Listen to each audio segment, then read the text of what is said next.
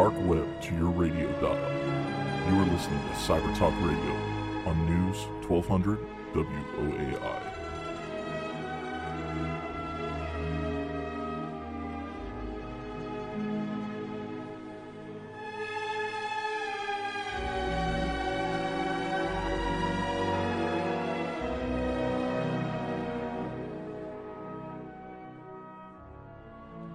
Welcome to Cyber Talk Radio. I'm your host, Brett Pyatt, a 20 year internet security veteran. This week, we're going to be talking about the Internet of Things. And uh, as most folks uh, think about that, this is not just the, the camera in your house, uh, this is not just consumer devices. Uh, I'm joined uh, this week uh, by an expert, James Brehm, and I'll let James give his background to you here in a moment he's going to help us understand that the Internet of Things is is much more than just these consumer trinkets inside of our house, and uh, we're going to dive in and discuss: Are these things really being built in a way that they can protect themselves from hackers? Thank you for joining us, James. Absolutely, thanks for having me. So, how did you uh, stumble your way into the Internet of Things and into uh, helping folks think about all the aspects of, of an Internet of Things business, whether you're going to incorporate them into yours or whether you're going to build one yourself. You know, that's it's it's a very long story and rambling, but I worked outside of technology for the first five years of my career, uh, and it was at a time when that company transitioned itself and went digital, and I got hooked on it. Um, ended up working for Gateway, the PC manufacturer, UUNet, the network operator that is now Verizon's backbone. Um, and uh, was fortunate enough to work for Rackspace for a number of years um, and, and, do a lot of fun things there. Well, Internet of Things is truly the device, the network, and the cloud, right? And so, so I then went to work for a company called Frost and Sullivan, a large 1,500 person market research and consulting firm, and they brought me in, and my customers drew me into working with them on the Internet of Things. Yeah.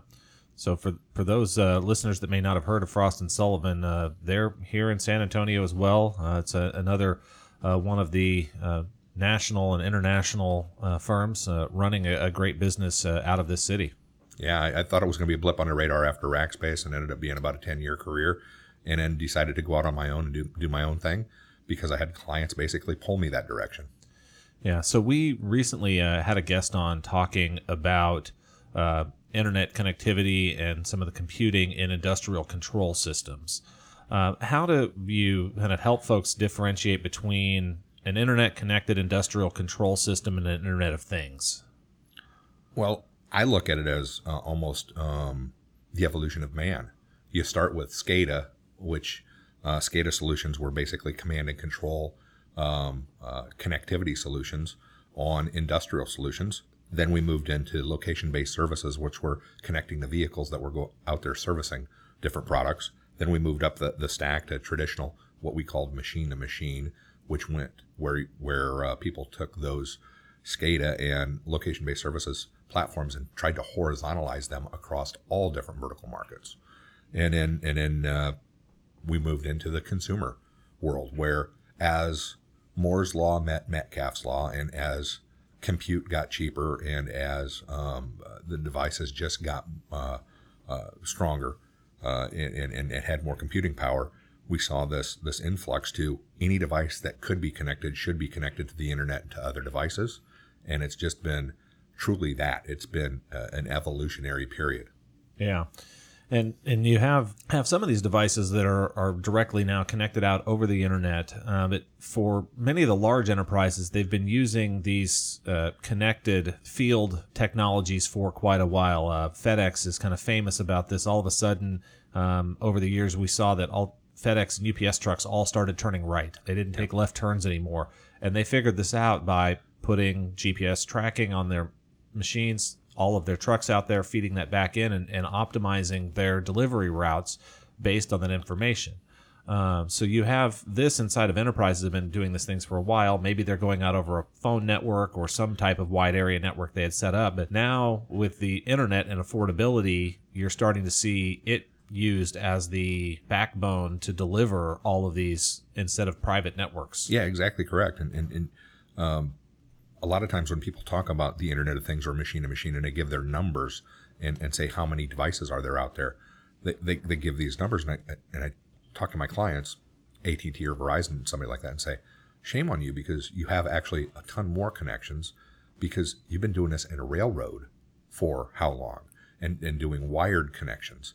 So nobody knows how many exactly endpoints are connected because how many can you have at the end of a phone line, right? Yeah. That, that, are, that are connected. Um, and and uh, doing signal crossing for, for rail, um, doing um, uh, gate control on farms, ranches, you know, in, in buildings, um, uh, logistics uh, facilities, things like that. And, um, and just take a look up every now and then and see how many video surveillance devices there are around. I mean, there's a lot of wired stuff as well as the, the wireless stuff, but ultimately it all goes over a single IP backbone, you know, which is the internet. Yeah, it's it's all converging. Even if you, you have a, a private MPLS network at this point that's running over some set of shared infrastructure across even the large carriers' backbones. There's um, very few folks are paying for their own private fiber at this point for long haul backbones. Uh, it just the r- security, reliability, and affordability of something like MPLS to make things virtually private has driven most of the users out there that direction. Absolutely. Yeah. Yeah. So you, you mentioned the Internet of Things out there and some of these industrial use cases, rail crossings, uh, farm gates, farm fence tracking was a, that's an interesting one for me. So I had a customer um, back in, in my time at the phone company, a really large uh, cattle ranch, and they ran an X25 network over their barbed wire fence. Um, and they would have a node on that network uh, every mile of fence line. And they could see where the break in the fence was by the fact that the router went offline. And these routers were tiny little routers powered by battery. And this was the most efficient way they could figure out how to monitor fence breaks on a, a ranch that was thousands of miles of fence line. You know, I, I grew up on a farm in Iowa and, and we raised cattle. And it would have been a much easier process for me to go out and check the electric fence and see if it was still operating if I could have done that on my iPhone. But you know, when I was a kid, I had to go out and actually grab the wire and see if it was snapping yet. So Yeah. that, that wasn't fun. No, no, not as much. So we we've talked a little bit about some of the agricultural uses of internet connectivity, some of the fleet management uses. I think folks have, have heard those FedEx and UPS stories now. Uh, it is you, you get into medical devices. Uh, what's healthcare doing with regard to uh, connecting uh, patient care to the internet? There are some really neat applications out there for for medical, um, but there's some challenges for medical as well that we'll talk about after that. So um, connecting the patient itself. Um, I worked on a project several years ago with the Alzheimer's Association, which was really really neat, um, where we were able to track folks if, if they if they got off off course a little bit and, and got away from their caregiver. Um, you could go in and and, uh, and and track them. I, I want to say it was Stanford's medical group that that actually worked with an organization on a connected cane, right? So when when a person is walking with that cane, what where's that pressure coming from? They put gyros and and accelerometers into it so they can tell is that person going to slip? Are they going to fall? Are they putting pressure on the wrong side of themselves? But truly, the things that that hit the day to day and where the rubber meets the road are glucometers.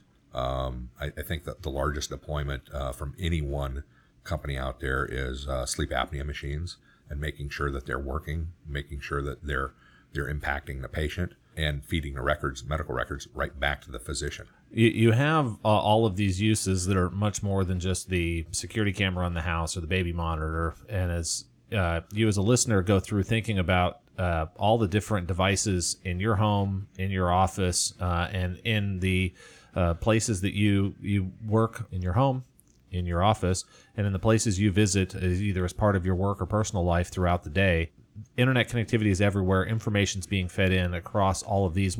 From a industry analyst kind of a view uh, what is the number of connected devices and what does this growth rate look like?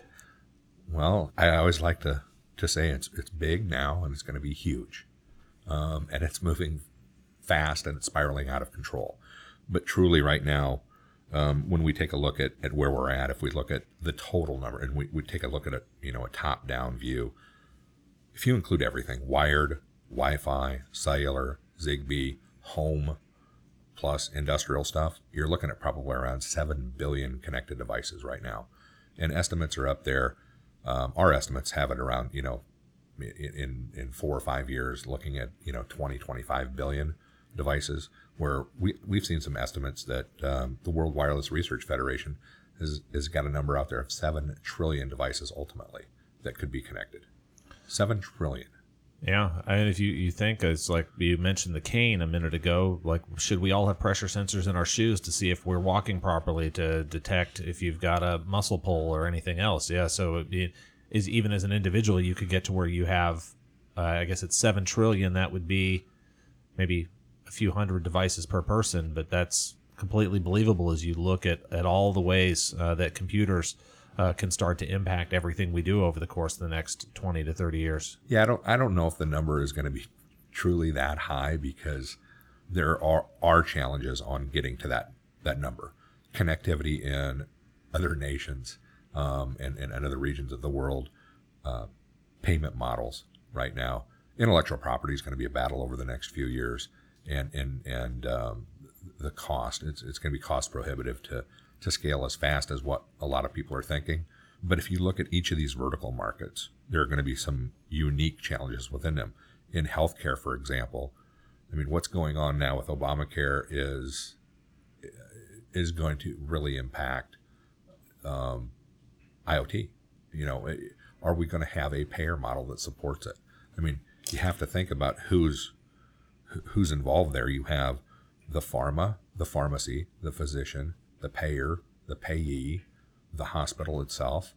Um, so who's going to pay for the device and, and, and provide it out there as of use? And a couple of years ago, I was at the HIMSS conference. Um, it's a large healthcare information management. And, and, and we had this panel and, and it had one person from each of those areas on it and myself um, as an individual analyst on it. And, and it went down a list and everybody said, you know, we're working together to solve these problems. And what I found out was that the pharmacy was working with the physician and the, the, the patient was working with the, the insurer, but the four of them weren't working together. Yeah. You know, and, and, and we're, we're still not to that point. So how do we scale this thing? It, it, it, it's, it's unfortunate. There are so many ways that, that IoT could heal people, that could help people, um, could provide the biggest impact to our socioeconomic um, status right now. And we just can't get out of our own way on, on figuring out how to make that happen. Yeah, the, the, the healthcare industry is a, complicated one uh, where you look at the medical device manufacturers, and in many of their contracts, they're waiving all liability for their devices if they get hacked. Uh, and then the hospitals not wanting to take any liability, even though they're potentially the one providing you the device, or your doctor's recommending the device to you. So uh, you, you, you have uh, a complicated supply chain there inside of healthcare, and you have this in, in many other industries. Healthcare is a great one to talk about as an example because um, all of us have had personal experience with the healthcare systems over time, so we have some familiarity with it. If we talk about the supply chain inside of the agriculture industry or inside the railroad industry that's a little more convoluted or even import export for for many listeners to be able to digest um, in the this healthcare world and and using that as a foil to talk about uh, security for the Internet of Things. Uh, in that responsibility model right now, what are you seeing uh, from folks there on, on who's going to, to bear that mantle of responsibility to make sure that these connected devices in the healthcare industry are safe? Wow, um, we've done some research on on on security, on actually on rolling out the device itself, and no one wants to take the responsibility there. Nobody. It's it's it's unfortunate. You know, it seems security seems to be the biggest um, challenge it, it, it is number one on our list when we, we come up and say, you know, what are the greatest challenges out there? Security is number one. Every quarter, it's number one on a list. When we ask the questions on who's responsible, it's a lot of finger pointing. So, I, you know, I, I don't even want to guess that one. I think in this instance, mandate's going to do, you know, that that's, that's who's going to be responsible. Whoever is mandated to be, you know, to, to, to be responsible. Yeah. Um, because when when we think about these devices, we think about what what are the SLAs on them, and, and no one wants to put death into an SLA. That, no. Those two things just don't equate. Yeah, so uh, like if we we look at the automobile industry, uh, cars started getting safer after there was a regulatory mandate for safety improvements. Cars started getting more fuel efficient after there was a regulatory mandate for increased fuel efficiency. Uh, what I'm, I think I'm hearing you say is, in order for medical devices to get safer, there's going to have to be some regulatory mandate that forces accountability across uh, some of the folks in that supply chain. Yeah, the, uh, unfortunately, the legislation we've got in the last 10 years hasn't been around accountability. It's been around um, um, safe ownership of, of, of, information, and that's it, right? Yeah. Um, but but it's kind of funny. Um, you know, a couple of months ago, I, I, went around a corner on 35 to I-10, and and here was a truck tipped over, and it was full of medical records. Okay, we got HIPAA out there saying we're not going to sign anything off. These were the paper records, and they were just scattered across uh, the freeway and, and, blowing everywhere. So, you know, it, it, it, that kind of mandate doesn't do anything, uh, do any good. We have to have mandates that, that, that actually have some teeth. Um, and unfortunately, the, the, the, the rhetoric I've seen from most of the lawmakers has been pretty poor yeah to this point they're all they're all focused on trying to figure out how to reduce uh, healthcare costs right now yeah. and and costs and security generally are on opposite sides of the scale from each other uh, and is the way folks think about it. I don't think that's always the way the economic reality of that works. If you uh, make things safe and secure you eliminate uh, catastrophic incidents you eliminate those large risks and those large risks can often end up being part of the big expense inside of a, a complex system. You know, each one of these vertical markets that are out there, healthcare being a vertical market, have their own standards organizations and standards bodies by which they they they create their products and services. And unfortunately, no one's been able to come in and coalesce and pull all these things together into one standard. If we did have one standards organization out there that were able to pull pull things in, you, you can argue that the same need for security of a medical device is there for a device in a retail uh, point of sale.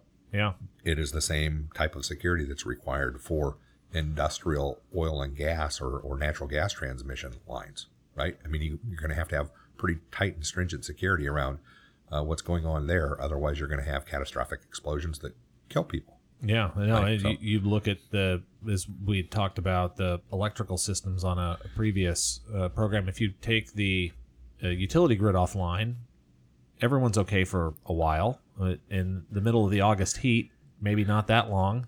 Uh, if you take the utility grid offline long enough, then the water plant is no longer able to provide water. Now you're out of electricity and now you're out of water. And so um, all of these are becoming internet connected. All of them are becoming controlled by technology enabled uh, valves and systems and components. It's no longer someone manually going out there turning knobs and dials to maintain these systems.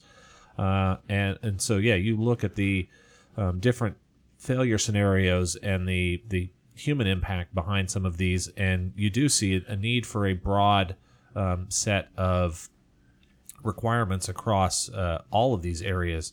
It's a that's an interesting one you bring up. Is there's no internet access license. Like we've got a driver's license. You've got to go do some basic things to be able to get behind the wheel of a car and drive but there's no license to get on the internet. There's no testing. It just like you can just buy an internet access connection, plug basically whatever you want into it. There's some private sector terms of service that says you shouldn't plug certain things in.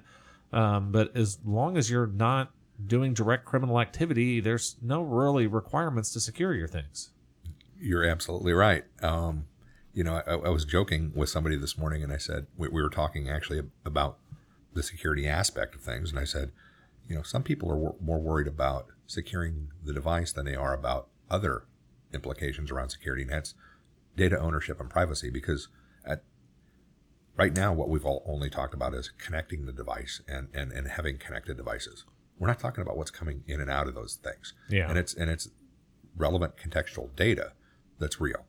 Right. And, and I think we're creating a new economy based on that relevant contextual data. Yeah, that, that's uh, a, another interesting way to look at it is because across each of these different industries, uh, in the retail space, there's PCI uh, compliance and there's data privacy around that credit card information that's a private sector um, built and, and run and operated standard. And then in the healthcare side, you have HIPAA and the related legislation to HIPAA that talks about the safety of electronic medical records. Uh, and you you go into the financial services space, and there's uh, FINRA and there's the SEC and a number of uh, different agencies and regulatory frameworks there for the security and privacy of financial data.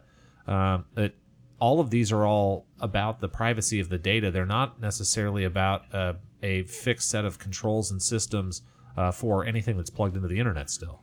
Well, and, and, and if I look at my list of vertical markets, it's about 50 50 on whether there are controls around and regulation around the data or not. You bring up that long list, and then I, I'm thinking today, um, in the wellness space, is somebody willing going to go out there and hack Fitbit, and we're going to have this master Doctor Evil that creates a uh, what they're probably going to create a, a robotic or mind controlled group of drones to take over the world that that are middle aged and, and mediocre at best, um, or Am I more worried about a big corporation gathering data from Jawbone, which had wearable devices just like Fitbit, and is is is filing for bankruptcy and liquidation? Yeah, and there's no controls over the data that was collected.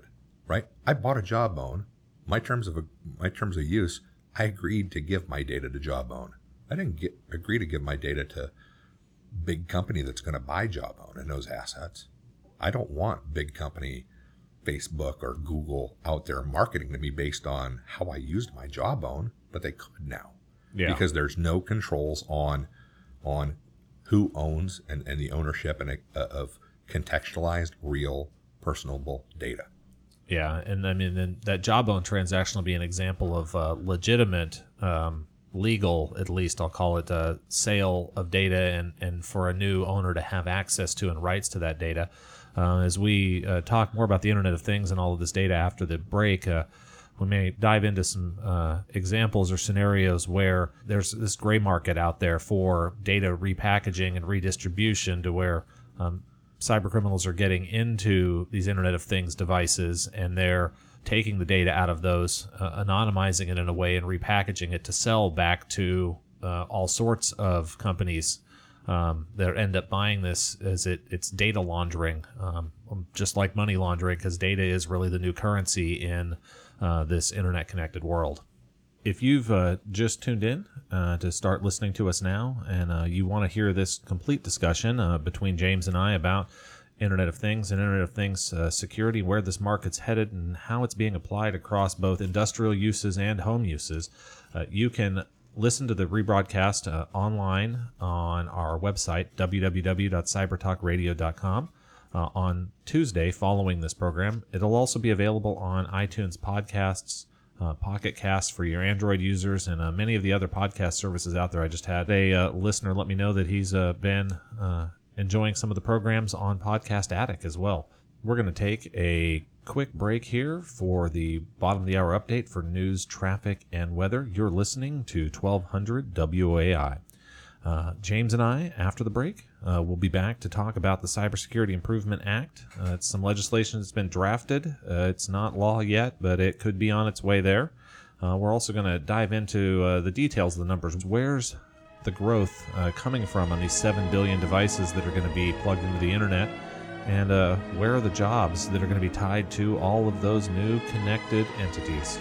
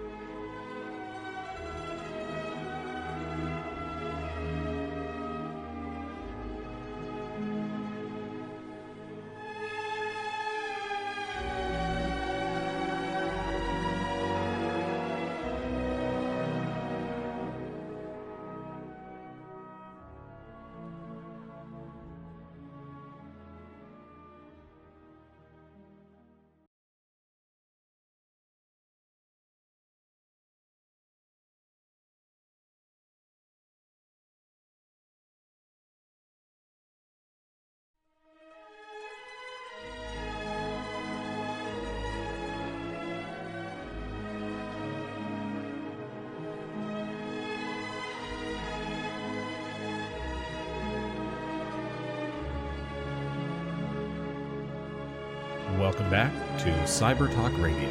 I'm your host, Brett Pyatt, a 20 year internet security veteran. Joined this week by James Brehm, uh, an expert in the uh, Internet of Things and uh, the security aspects related to that. If you uh, are just joining us here now after that news, traffic, and weather update, uh, you can catch the full uh, replay of this program, and you can also catch all of our past programs via iTunes Podcasts, Pocket Casts, many other podcast services out there. Uh, you can learn more uh, about our program on our website at www.cybertalkradio.com. If uh, you'd like to hear a specific topic or uh, you're interested in being a guest yourself, uh, let us know and uh, contact us there. James, thank you very much for joining us again this week. It's been fun here for the first half of the program, and I'm looking forward to diving into a few more topics in some depth here in the second half. Great. So we had mentioned uh, the uh, Cybersecurity Improvement Act, the IoT Cybersecurity Improvement Act before the break. Uh, so what's the, the story behind this uh, legislation? Well, truly, it's um, a, a couple of senators have gotten together, and they um, want to mandate that uh, the manufacturer of a internet connected device, an IoT device, when that device gets sold to a government agency or entity, that it is fully patched, fully um, capable of, of not being hacked, and um, maintaining it for the duration that the government owns it, and and basically saying we're gonna we're gonna make sure and we're gonna guarantee that you can't be hacked. That's a, a pretty strong statement, and I like the the idea of uh, just using their own spend as a customer. Uh, if you want to sell devices to them, you're going to make them safe, and in order to do that, then we could look and see uh, through freedom of information uh, which devices are being sold to the government, which devices are meeting the standard, and they uh, could get bought in the private sector as well. Yeah, I don't think that's going to happen either. No, No. so this act is it sounds like it's it's proposed, but going nowhere at least this session. Well, I think that they're going to, if if they get this thing through, you're going to see a lot of pushback from the vendor community because no one can guarantee 100% reliability of of you just don't know what you don't know. And if the government wants to wants to push this through, then we're going to end up with a whole bunch of bricks. We're going to end up with a whole bunch of, of devices that are not hackable, but probably not usable and not cutting edge as well. Yeah. So you're saying that the the government's going to end up buying outdated, um, expensive uh, l- systems with limited features uh, that no one in the private sector or consumers um, and the and home use are going to want these same devices. Yeah, it, you know, I, I take it back to a discussion that I had about 15 years ago, 10 years ago, with um, one of the founders of a antivirus company, and he said, "I got the best job in the world. All I have to do is wait for what's going to happen, which is things are people are going to get smarter and and." And, uh, and and they're gonna and they're gonna be hacking and exploiting more and, and they're gonna find exploits, and I get to patch them. I got a perpetual job forever. I never am going to have the cutting edge thing. I'm always going to be one step behind somebody. Well, Yeah. that's that's where we're going to be at here as well. Everybody, you know, there there's nobody that's going to be able to create the definitive I'm not hackable device.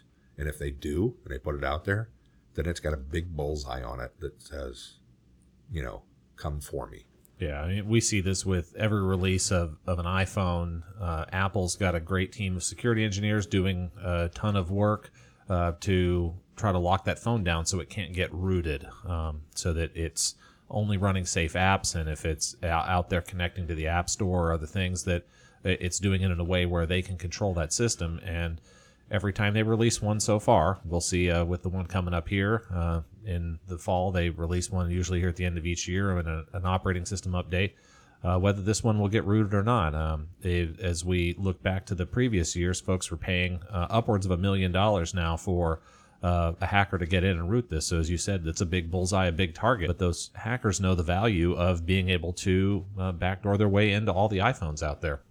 You know, it- one of the funny things about this is you got the federal government pushing on this and, and a couple of senators pushing on this. And these guys don't understand security. There's this element of security that I always call the uh, the the human nature of it.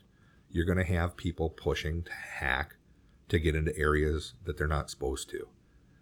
Leave a, leave a young child in a room and tell them not to open up that drawer, and they're gonna as soon as you leave that room, they're gonna tr- they're gonna go over there and they're gonna look inside that drawer. That's human nature. But also, you can't fix stupid. And the problem that that these senators truly are going to have is these are guys that have given out their doled out their password to two or three assistants and four interns and and they're saying you know we're we're going to mandate that you're going to be secure when when ultimately it's about data and information and by giving out their their passwords uh, to their computer they've they've opened up you know a, a nest of of security potential issues. I mean come on. It's it's about data. It's about privacy. It's about efficient use of things. And and this to me this this act doesn't make that much sense Yeah, we had a Congressman Hurd on the uh, program. If you wanted to listen to that, you can check that out via iTunes Podcasts or Pocket Casts. Uh, and on in that specifically, he goes into some more detail, uh, walking through um, I mean, why we have um, some difficulties on cybersecurity legislation right now. Uh, he's one of four of our representatives in Congress that has a computer science uh, background. Uh, so there's more folks in Congress with medical backgrounds, and they're still vastly outnumbered by folks with the non-medical or non-cybersecurity backgrounds. And, and these are sort of two of the top legislative areas right now is thinking about where and, and how do we uh, secure things across the internet.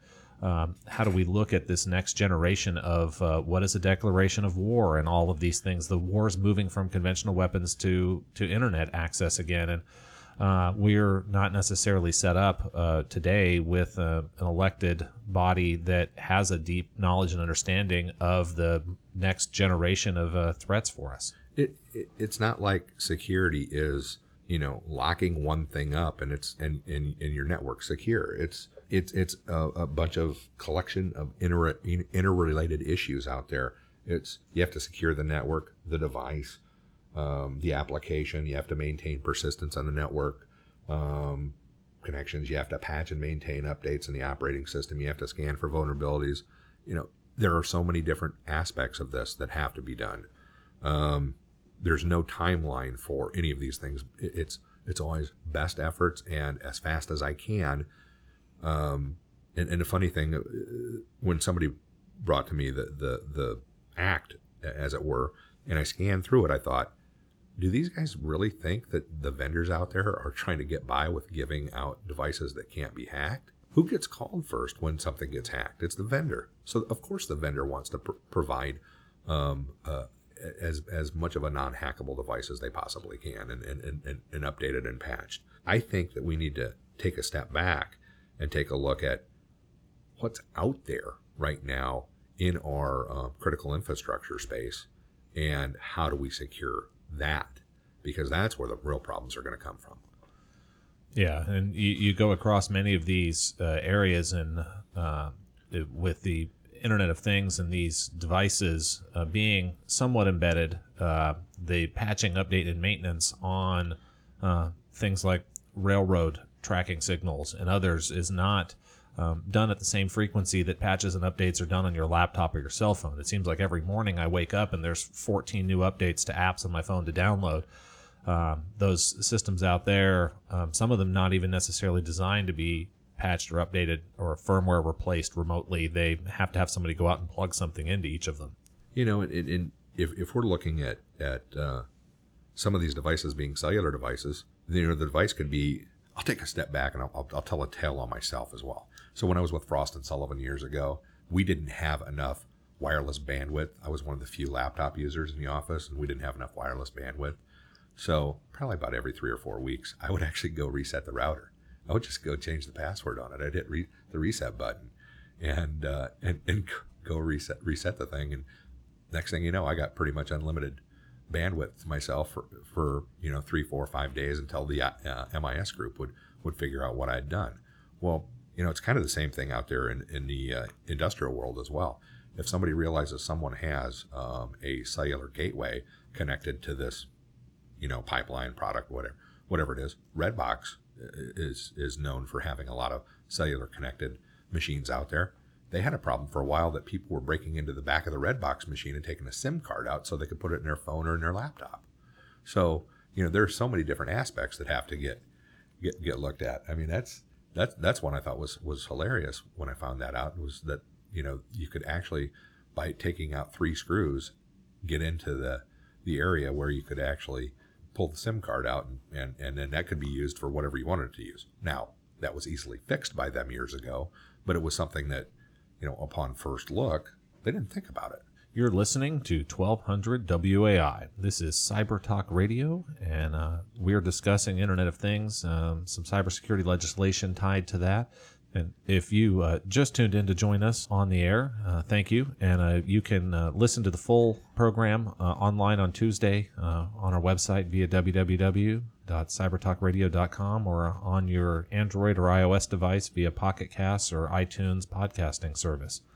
So, James, one of the other things we had promised uh, those that are sticking with us here on the program was a, a deep dive into the numbers. So, we're going to get up to 7 billion Internet of Things, Internet connected devices here. So, the, the growth that we have in that now is this uh, we've got 350 million people roughly in the U.S.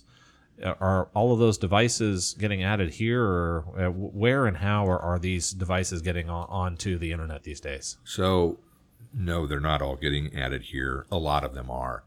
But if you look at China, China is growing so much faster. In the United States right now, there's about 78 million uh, cellular uh, connected Internet of Things devices.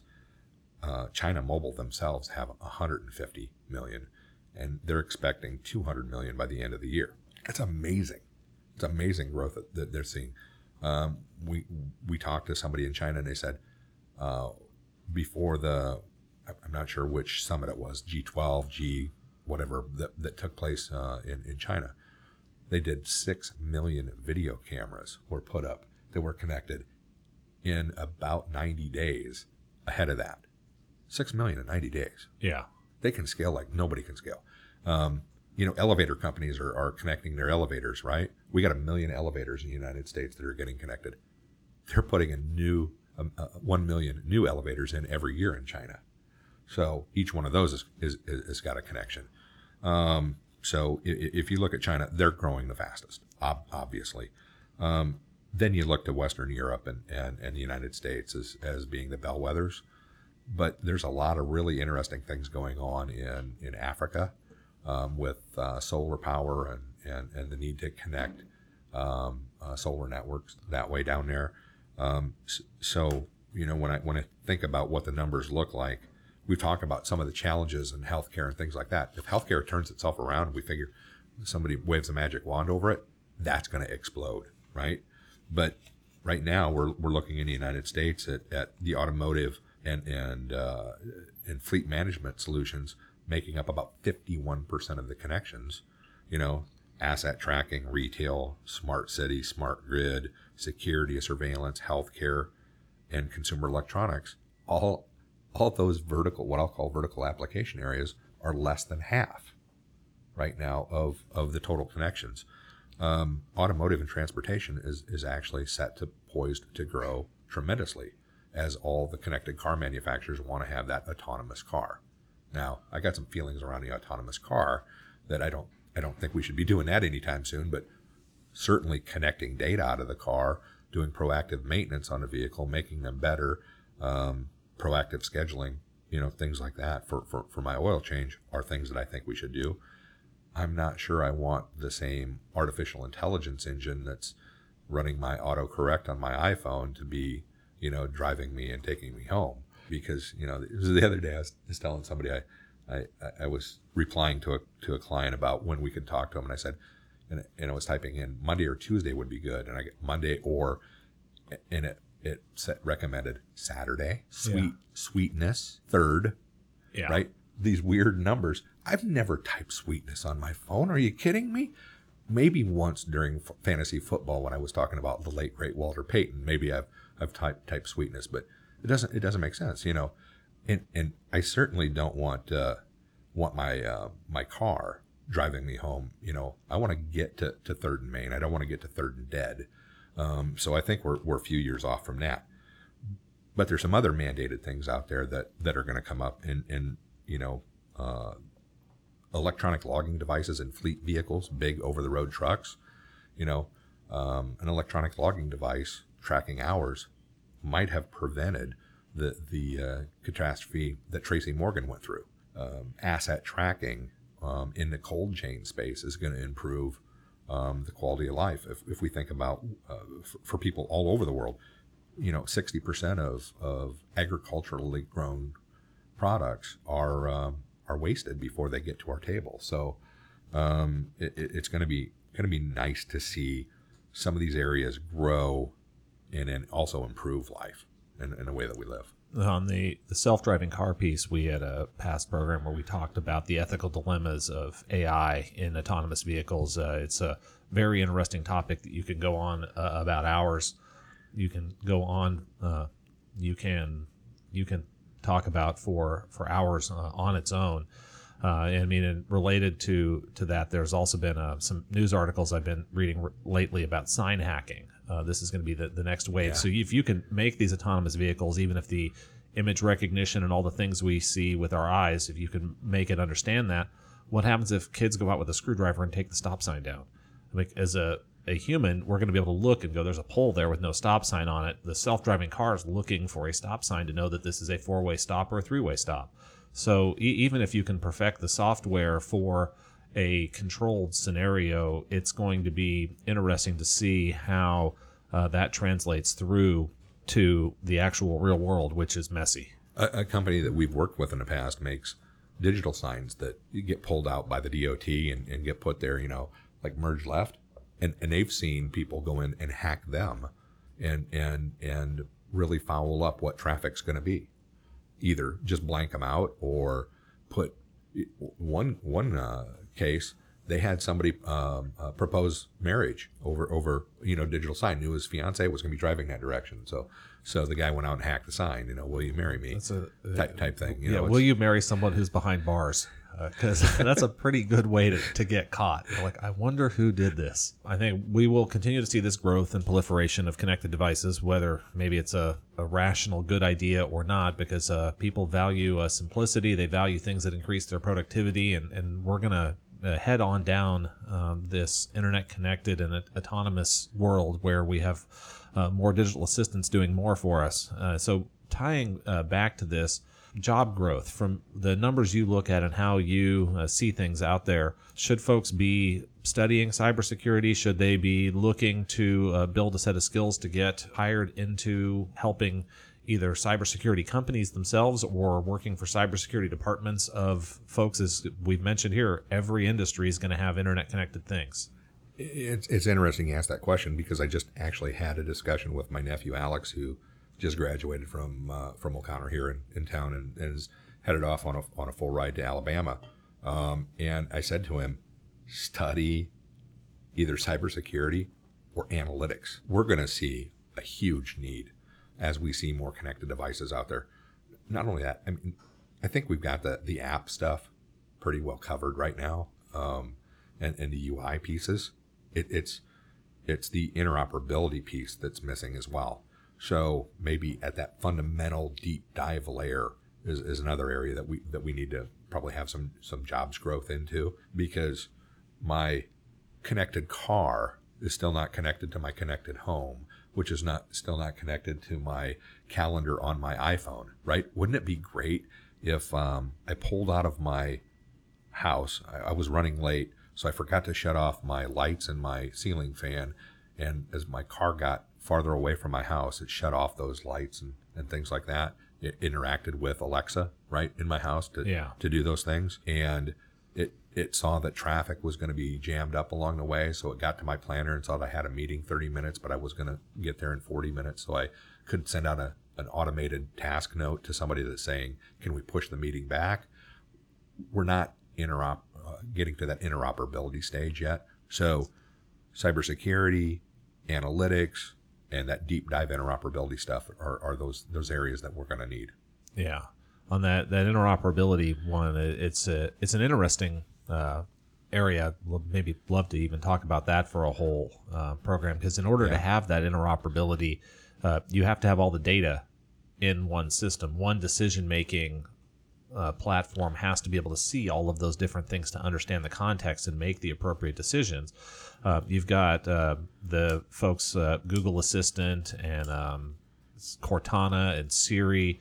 Uh, all trying to get some of that stuff into your phone. You've got some of these auto scheduling, um, X.AI, and these other uh, online services that try to be an administrative assistant for you, um, looking at things. Uh, but as a consumer and a, or a business person, do you want to trust any provider with all of your data, or is there a way for somebody to build an interoperation platform where you are the custodian of all of your information and you're not having to share it back to some central service? Oh, you're going to put me up on a soapbox now, aren't you? Right now, we've just counted there's over 740 different companies out there claiming to have a platform or the platform of choice for data and for creating these connected uh, applications.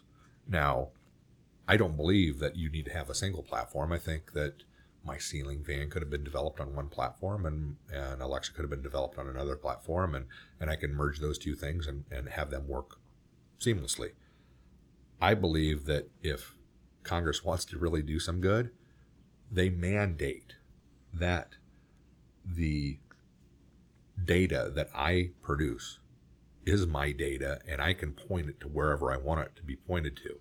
It's who today it's whoever is the system of record wins, it, whether that be the carrier, um, the insurance company for usage based insurance, um, the uh, ceiling fan company for for ceiling fans, and having ha- allowing me to take that data that I'm producing from my connected ceiling fan and give it to my insurer. I want that to happen. Yeah. That way they know that rates are going to, you know, that that I use it correctly, that it's not overheating. Maybe they're going to give me a little bit be- better rate. Um, it's that systems of record thing, and I believe that Congress needs to to go ahead and mandate that because it's ownership of the devices, you know, part of it. But in, in these connected devices today, it's it's truly about ownership of the data. Yeah, that that one on the the data piece brings up interesting things, especially with the uh, automated home. If you you sell your house and I've got a learning thermostat in my house and it's learning my behavior, do I sell that to the buyer of the home or do I factory reset and wipe the the learning thermostat or the learning sprinkler system or all of these connected home devices does the the data that those have built up about running that home efficiently transfer in a sale of the property or not? I don't even want to answer that question because I, I, I still think that a lot of these learning devices don't learn very well. So, you know, I, I think it should transfer over though. I mean, seriously, we should figure out a way to, to make them transfer over. But if I'm the if I'm the thermostat manufacturer, I want to say, heck no, I want to sell another thermostat. So, you know, the one thing that that uh, we haven't really touched on is, is is standards, and every one of these vertical markets and vertical applications have their own standards, and each manufacturer almost has its own standards. So, um, I, I was asked, you know, by somebody, could a could a company like UL come in and, and coalesce and bring bring us all together in, in this space? And I'm not sure because they do a great job with connected consumer electronic stuff, right? I don't know what it would take to, to do it when we're across all these different vertical applications. It's, it's consumer electronics and it's healthcare and it's, but they certainly need to work closer together because the problem with standards is everybody's got one and they're pushing it out there and, and there's none of the things tying together and working together.